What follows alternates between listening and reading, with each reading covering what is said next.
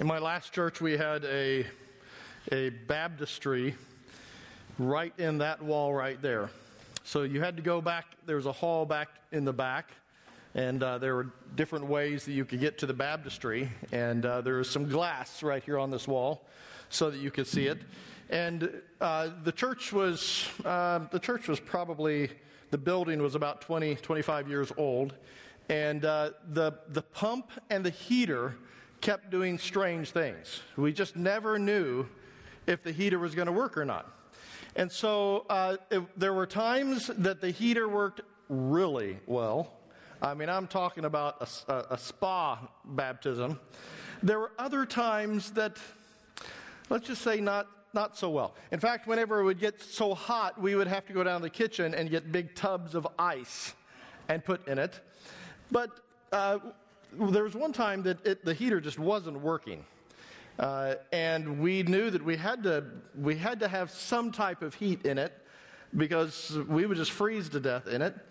And so this was a farming community, and farmers, they just know things, right? I mean, they know how to fix things, or if there's a problem, there's a workaround, right? So one old farmer decided that we were going to have heat in that baptistry, so he went and got his stock tank heater and stuck it down. Why not? It worked. It was a very shocking experience, though, I'll have to tell you. It warmed that water up just in time. I love baptisms. Thank you for celebrating, and we celebrate with these three, and I just ask that you would pray for them specifically this week. Their families are going to ask questions, and their community members, and they might see it on social media, and it is just an opportunity for them to give their testimony again. It's a great day for them. I invite you to turn to Nehemiah chapter 2. Nehemiah and many of the Israelites at the time that the story was written, they were in exile in a foreign country, Babylon. Their Babylonian enemy had come into their country, into Israel, and had basically enslaved them, and had marched hundreds of thousands of Israelites out of their home country towards the east, a couple hundred miles to the east, in what we would call the Iraq area.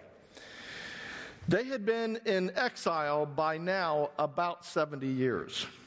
So while the prophet Jeremiah remained in Israel, he remained there as their prophet pastor, Nehemiah was in exile with the rest of the Israelites. Basically, 2 tribes stayed in Israel. 10 tribes were forcibly removed to Babylon, and they were enslaved for almost 70 years. So Nehemiah experienced the hatred of all things holy. He lived through it. He counseled his Israelite brothers and sisters as they wept for the loss of their families back in Israel, the loss of their way of life in Israel, their freedom to worship the one true God. He wept before God. He begged for God to lead them out of this time of enslavement and exile. So God led him through a process to finally be able to communicate to those in Israel, find out what had gone on, and then he began to pray and fast, and God gave him a vision to cast to Israel, a vision that would radically change the life and history of Israel. So in chapter 1 of Nehemiah, he begins to ask questions about what was the current realities of his countrymen. Israel had been overrun by Babylon. The buildings had been destroyed. The temple, their prized building where they worshiped and met God, had been totally destroyed. Leaders had been exiled. It had become a wasteland. Israel, Jerusalem, the city of Jerusalem, was totally destroyed. The walls were torn down. There were holes in the walls. The gates had been burned. And if you lived during this time period, if you did not have a wall around your city, the enemy could easily overrun you. If you lived in a village outside of the city and you knew enemies were coming, you would run to the gated walled city of Jerusalem to be protected. So this is what he says in chapter 1, verse 3. Those who survived the exile and are back in the province are in great trouble and disgrace. He's talking about those in Jerusalem. The wall of Jerusalem is broken down, and its gates have been burned with fire. So he began to mourn. He began to fast and pray when he heard this. His friends had made a trip to Israel, came back, and they were telling him how destitute his brothers and neighbors were. And he says in verse 5, O Lord God of heaven, the great and awesome God who keeps his covenant of love with those who love him and obey his commands, let your ear be attentive and your eyes be open to hear. And so he begins a time of praising the Lord. And he confesses the sins of Israel, and he reminds God of the promises that God had made to them. And by petition, he lays out his requests to God. That's in chapter 1. And in chapter 2, he begins to make preparation. He has a relationship with the king, King Artaxerxes. Now, I always thought that naming a child Artaxerxes would be an amazing gift. Darla never accepted my suggestion, so we named our sons Jordan and Andrew. It could have been Artaxerxes, I'm just saying. But Artaxerxes had a relationship with Nehemiah. Nehemiah was the cupbearer. He was the one who was trusted. He was the one who would sip the wine before the king. If Nehemiah died, then the king would live, right? So he was in a trusted position. And he begins to beg the king, the enemy king, if he could be released back to make a trip so that he could inspect the walls of his home city, Jerusalem. Artaxerxes not only gave him permission to go look, but he said, I will give you supplies to go and fix. Nehemiah said, well, I'm going to need lumber for the walls. I'm going to need lumber for the gates. I'm going to need lumber to build a house for myself. And I'm going to need safety as I travel through enemy lands. Artaxerxes gives him everything that he needs. So he travels to Jerusalem and he begins to make inspections. He begins to ask questions. He reviews the numbers.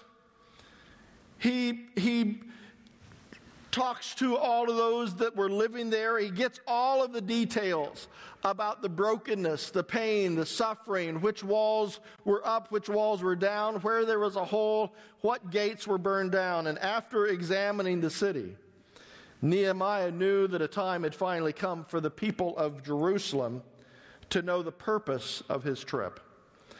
And it was at that point that he began to cast a vision to those who were living in Jerusalem. I'm sure that he had rehearsed the vision speech many times in his head. He had no clue how they would respond.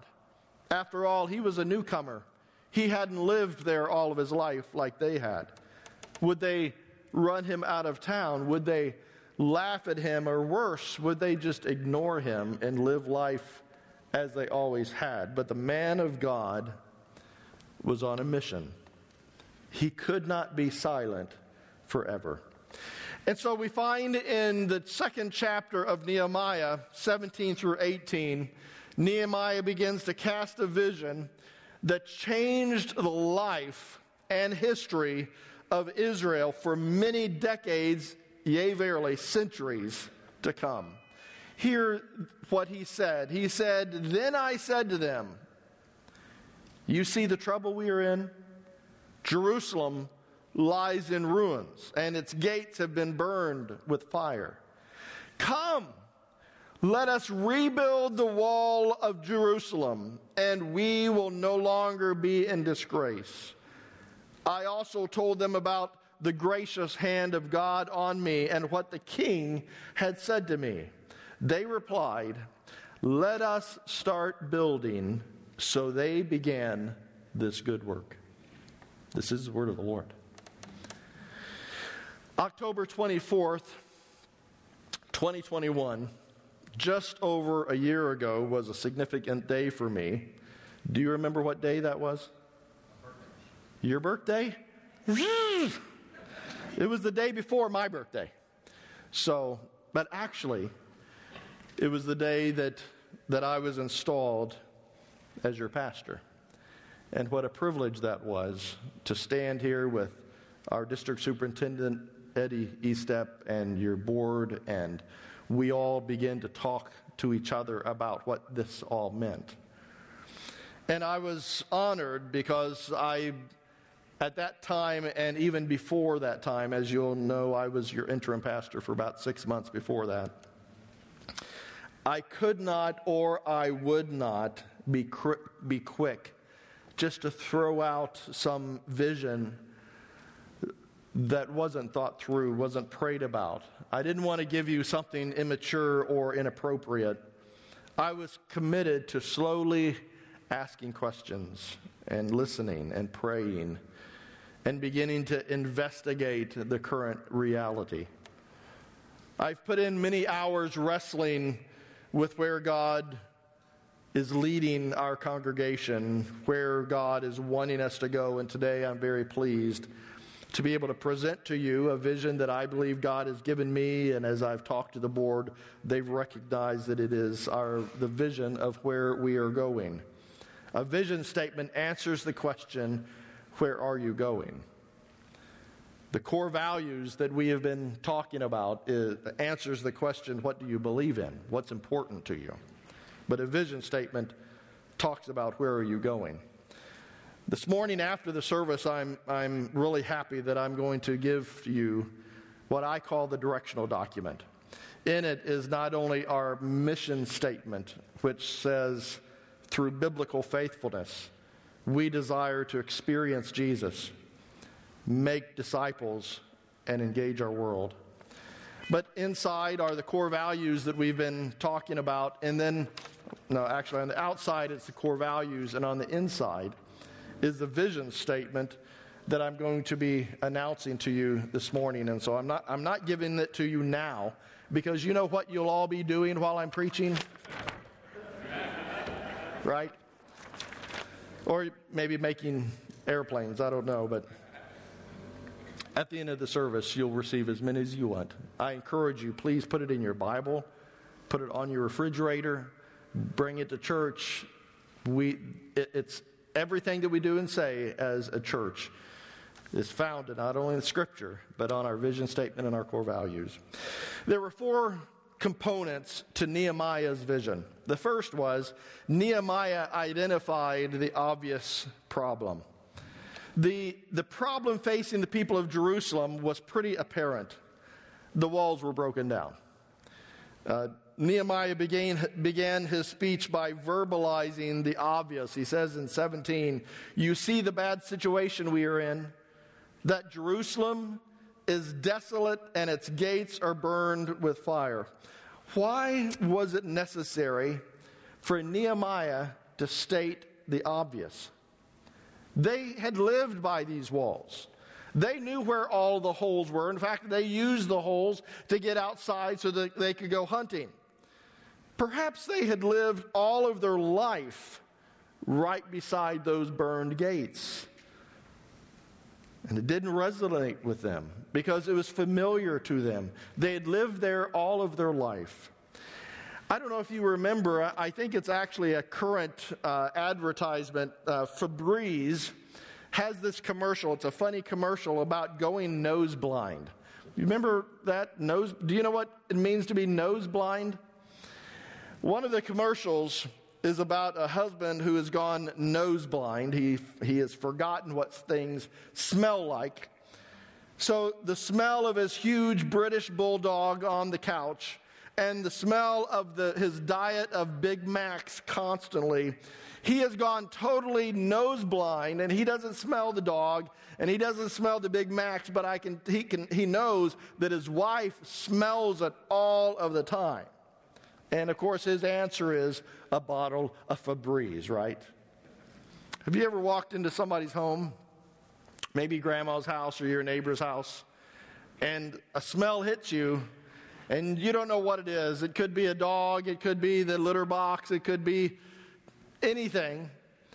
And they have lived in that house all of their life, and so they don't smell the dog. They don't smell what you're smelling, but it hits you immediately. They have gone nose blind. Can I tell you, the people in Israel had gone blind.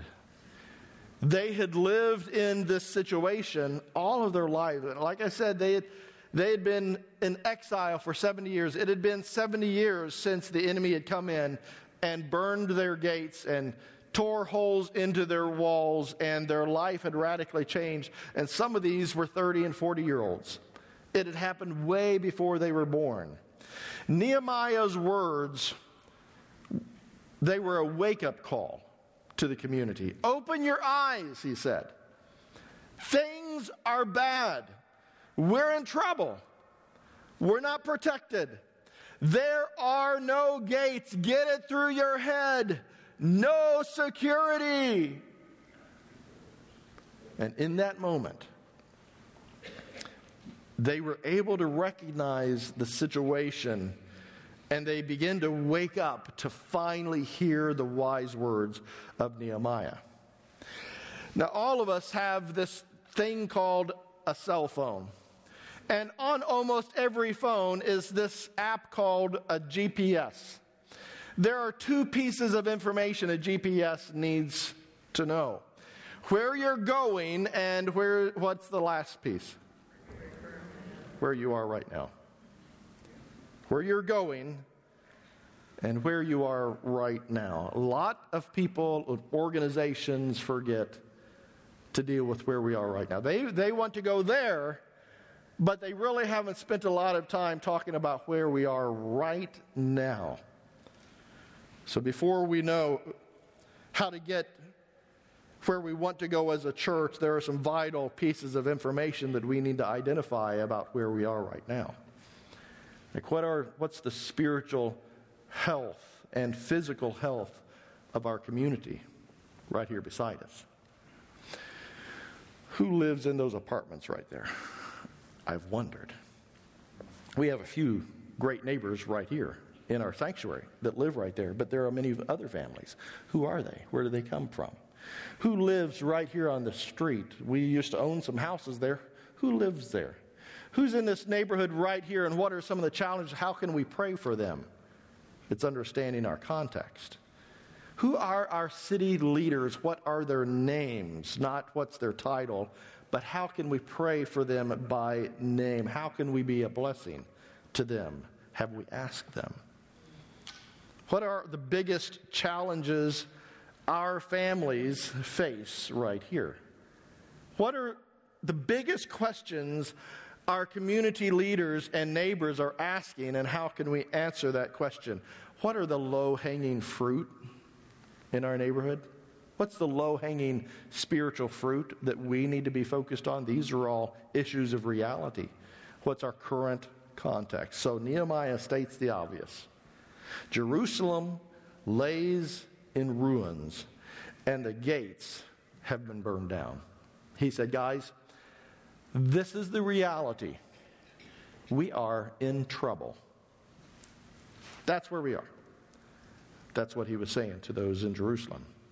Then he begins to detail a clear solution. In 17, he says, come, let us rebuild the walls of Jerusalem. The solution is often extremely obvious. All it took was a leader to state the obvious. Can I tell you, there are very few things that I'm good at, but I'm really good at stating the obvious. I'm really good at stating the obvious. So he cast his vision. Nehemiah envisioned a Jerusalem that was healthy. He envisioned a Jerusalem that was secure.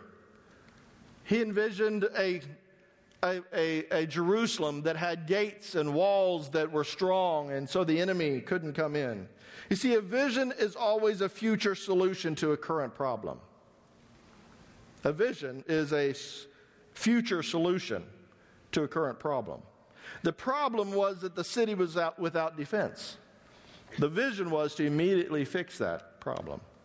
So can I just ask, why is it that people like the Israelites, businesses, government officials, even churches just like Fairlawn, why is a clear vision important? Often organizations skip that part. They answer these questions, what's really important to them, but they forget to answer the question, where are we going? Well, let me tell you, a vision provides energy. It creates a cause. It fosters risk-taking. It legitimizes leadership and changes. It energizes, it focuses the community. It motivates giving. This is what a vision does. A vision is always extremely clear. One of my heroes of the faith, the professor by the name of Howard Hendricks, would always tell his seminary students, a mist in the pulpit is always a fog in the pew. A mist in the pulpit is always a fog in the pew. And so when I read to you our new vision statement in just a few minutes, you will see extremely clear exactly what our church will look like when we have accomplished that vision. The third thing is Nehemiah announces a reason to act. The fact that the wall around Jerusalem had been torn down did not necessarily mean it should be rebuilt. The people's contentment with the current state of affair proved it. They'd kind of forgotten about it. They had built their houses on top of rubble. Their kids played on top of those walls. So pointing out the problem and the solution wasn't enough. The people of Jerusalem needed incentive. They needed motivation. So a reason to act is often a painful sting to the conscience. He said, come, let us rebuild the wall of Jerusalem, that we may no longer be in disgrace. Now remember, this was Israel. Do you remember the Israelites? They were God's chosen people. God had led them out of Egypt. They had been slaves. He had opened the waters for them so that they could escape. He gave them Israel, the land of promise. These were God's covenant people. They had been commissioned to be God's light to the world. Their role was unique among all of the nation. They were covenant people. People of divine promise. God's holiness was to be mirrored off of God's people, the Israelites. And now, he says, you're living in disgrace. It was the opposite of what God had called them to do and be and live. It was like the king who had no clothes on. You remember that story? The king who had no clothes on, they had been blissfully ignorant of their nakedness. They had been blissfully ignorant of the reality that they lived in. The temple had been destroyed. The Ark of the Covenant was missing. Sacrifices had ceased. The glory of God in the temple was gone. And can I tell you that we, too, have reason to act? We live in a community where drugs are way too easy to mask the pain of hurt. We live in a community where divorce is the easiest way to bring peace to the home. Where taking the life of a baby is the easiest way to handle birth control. But even in our church, we have reasons to act. Often it's too easy for us to focus on us instead of them.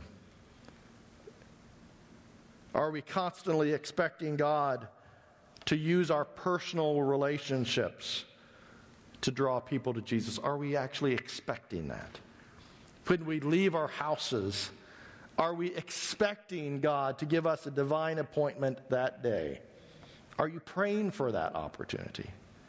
Are we living with our hands wide open and realizing that everything that we have is owned by God? Our money, our houses, our job, our talents, our vehicles, everything is owned by God, and we are just given the privilege of managing them on His behalf. Are we praying and fasting and planning on God to bring revival? Are we praying as if we truly expect God to answer every one of our prayer? Our reason to act, it's right here, is because we are committed to biblical faithfulness. We're committed to dependent prayer and authentic worship. And we want everyone to see that we are committed to creative evangelism and Christ-like discipleship and loving relationships. And as author and pastor Andy Stanley said, the reason behind what could be moves us to believe that it should be. I believe it's now time for me to read to you where we are going as a church. It's the big announcement that we talked about on social media. I just need to say that in my last church, when I said I have a big announcement, quickly my children's pastor came to me and she said, "Pastor Brent, our last pastor, when he announced he had a big announcement at age 50, they announced they were having a baby. Are you guys pregnant?" I said, "No, we are not pregnant."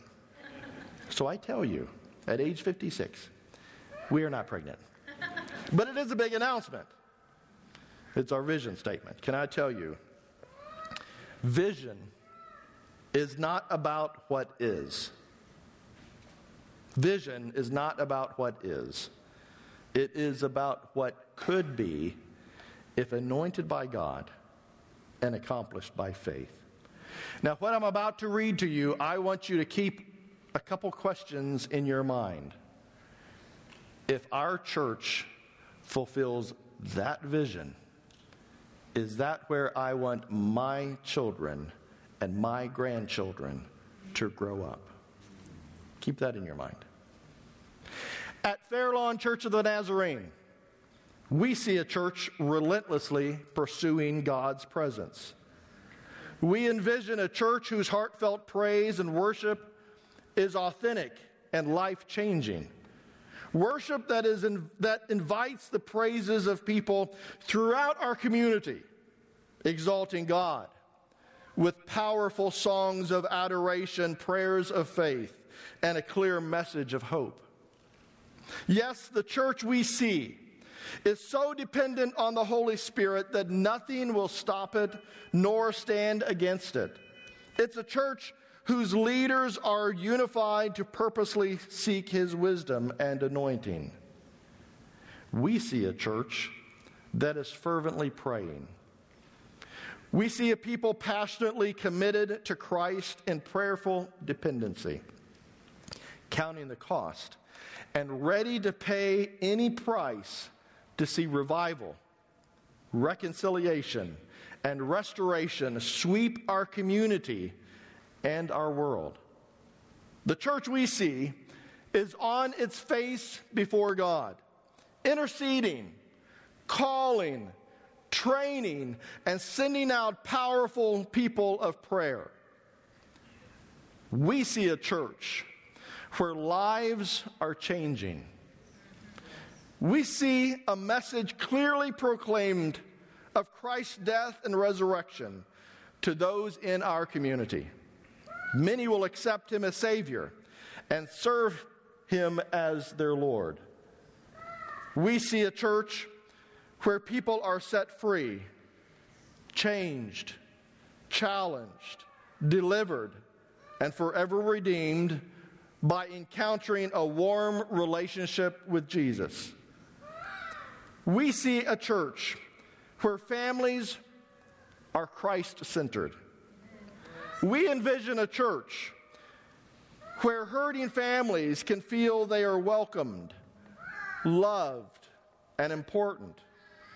A place where marriages grow, parents are nurtured, children and youth are discipled, and grandparents recognize their spiritual significance. The church we see will be known as the place where families find the resources, time, and training they need to love each other as Christ loved the church. We see a church where everyone is being equipped.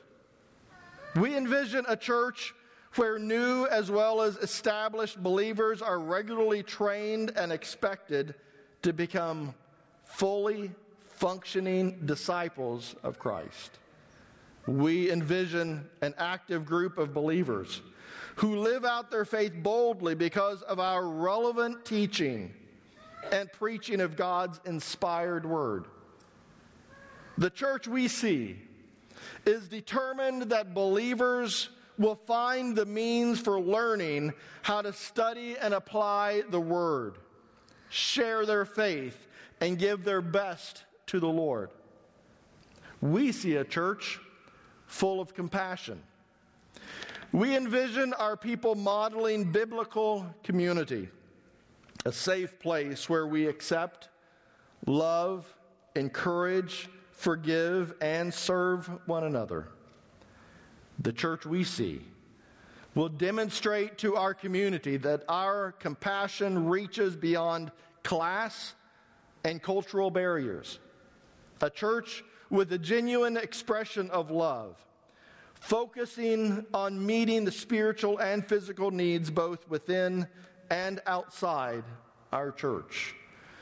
This is our vision.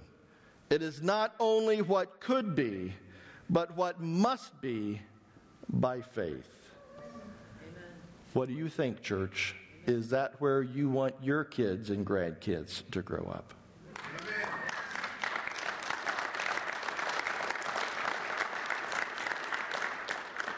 I've dreamed of my kids and grandkids and leading a church just like that. And that's where I'm going. That's where your board is going. That's where your ministry staff, administrative staff, that is where we as a congregation are headed. It's not where we are. It's where we're going, though. The expectation of God's response in Nehemiah we have to look at. Nehemiah wanted to make sure they recognized God's place in the vision. And so he began to describe to them in verse 18. He says, I also told them about the gracious hand of God upon me and what the king had said. He began to detail to them what God had told him, what he then did, and what the king said, and the resources the king brought to the table to ensure that the vision would be fulfilled. Listen, God prepared Nehemiah ahead of time for the vision to be accomplished. And now it's time for us. God's gracious hand has already prepared us to fulfill this vision. I am so committed to this understanding of God's gifts and talents. God creates church communities like this all over the world, thousands and millions of groups.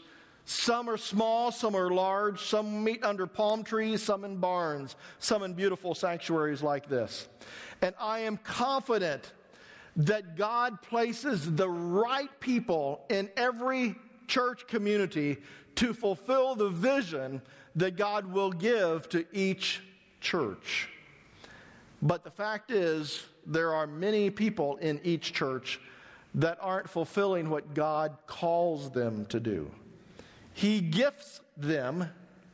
He gives them resources. He gives them experiences. He gives them everything that they need, every person that they need to fulfill the vision. The question is, will all of us fulfill the vision by using the gifts and talents and time and treasure that he's given this church? That's the big question. He gives us the right people. He gives us the right resources. He gives us the right corporate passion. And I believe that I can also say that the gracious hand of God has been on me and your board as we've worked through this vision. And I'm confident that this vision is what God wants us to fulfill as a church.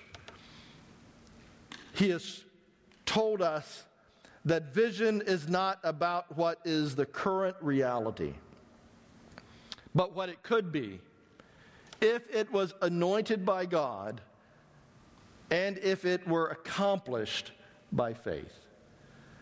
So let me tell you, as a pastor, as your pastor, we are going to be a church that relentlessly pursues God's presence.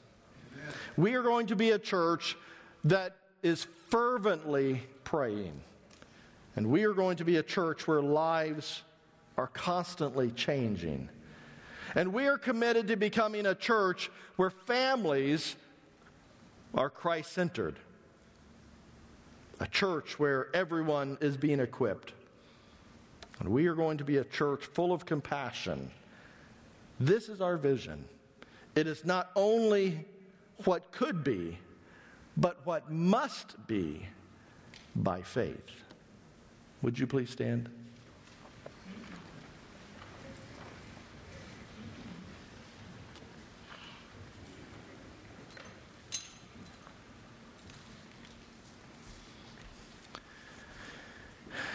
When you're dismissed, we do have a directional document to give to you. Please take as many as you need, because this is something that all decisions that we make will be based on. I have the board read portions of this every single board meeting. It's not something that is just filed and forgotten. We bring this out whenever we have questions about investments or how much money should we put towards this ministry, or is this a ministry that we want to be a part of?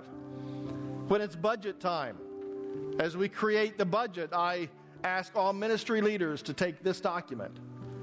And every line item, I ask that they go to this document and tell us which one of these core values or vision statements they're fulfilling by this ministry. It's important to us. In verse 18, they replied, "Let us start building." So they began this good work. It's almost an understatement, isn't it?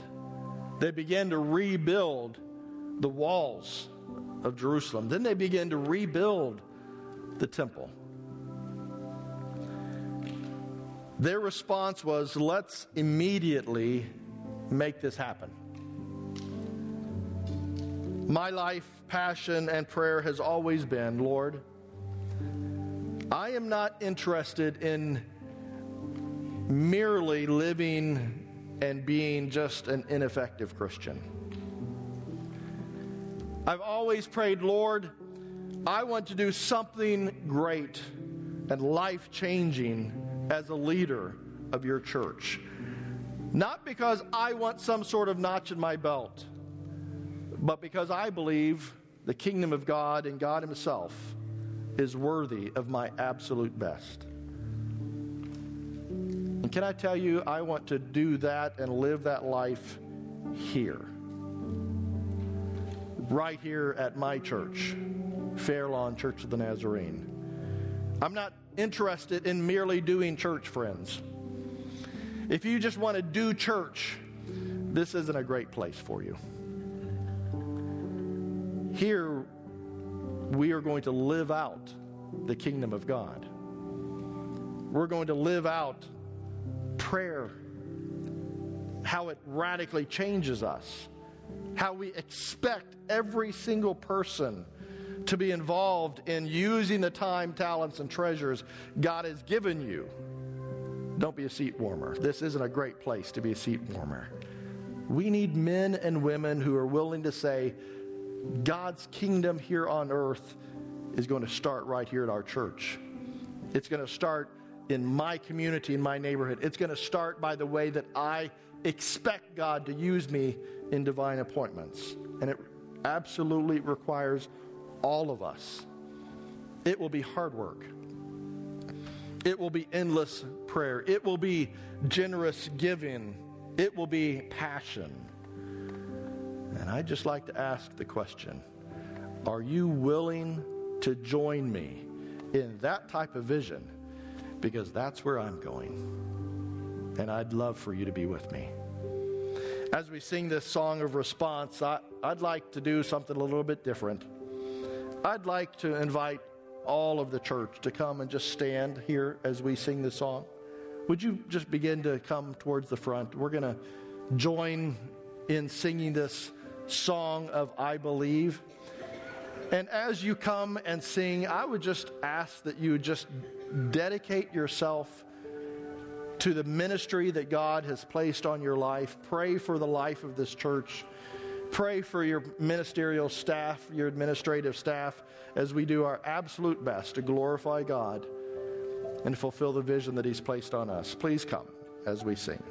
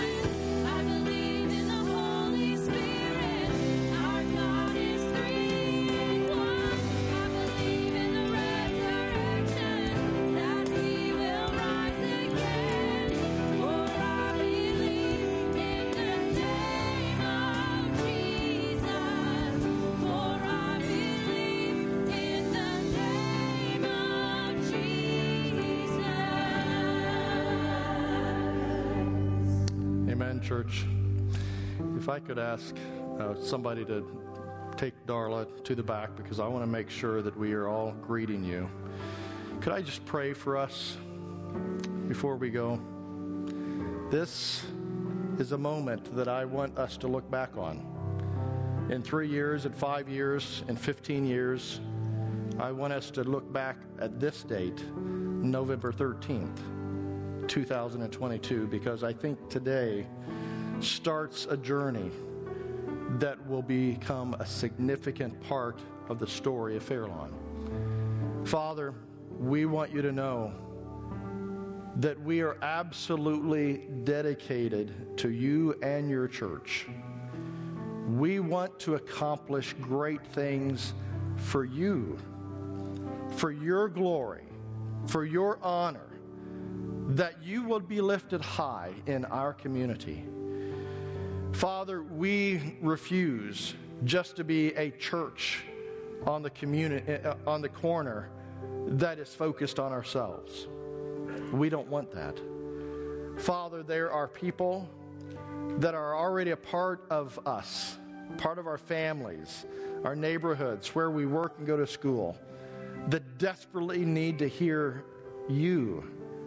They need to see how you have radically changed us. And Father, we ask that you would use us for your glory and for your honor. Build your church in Topeka. Build your church in our homes and where we go to school and where we work, that you might be honored. Father, we believe that you've given us a vision of where we are to go. And as we read it, our hearts leapt, because we know that is the type of church that we've all always wanted to go to and be a part of. So Lord, we stand in faith, knowing that you're calling us to do something bigger, better, and finer than we could ever imagine. And we want to give you the glory and trust you for this. In Christ's name, amen. Would you receive this benediction? It's found in Habakkuk. Then the Lord answered me and said, "Record the vision and inscribe it on tablets, that the one who reads it may run. For the vision is yet for the appointed time. It hastens towards the goal, and it will not fail. Though it tarries, wait for it, for it will certainly come. It will not delay." Now, in the name of the Father, and the Son, and the Holy Spirit, go in peace, for he's already gone before you. You are dismissed, my friends.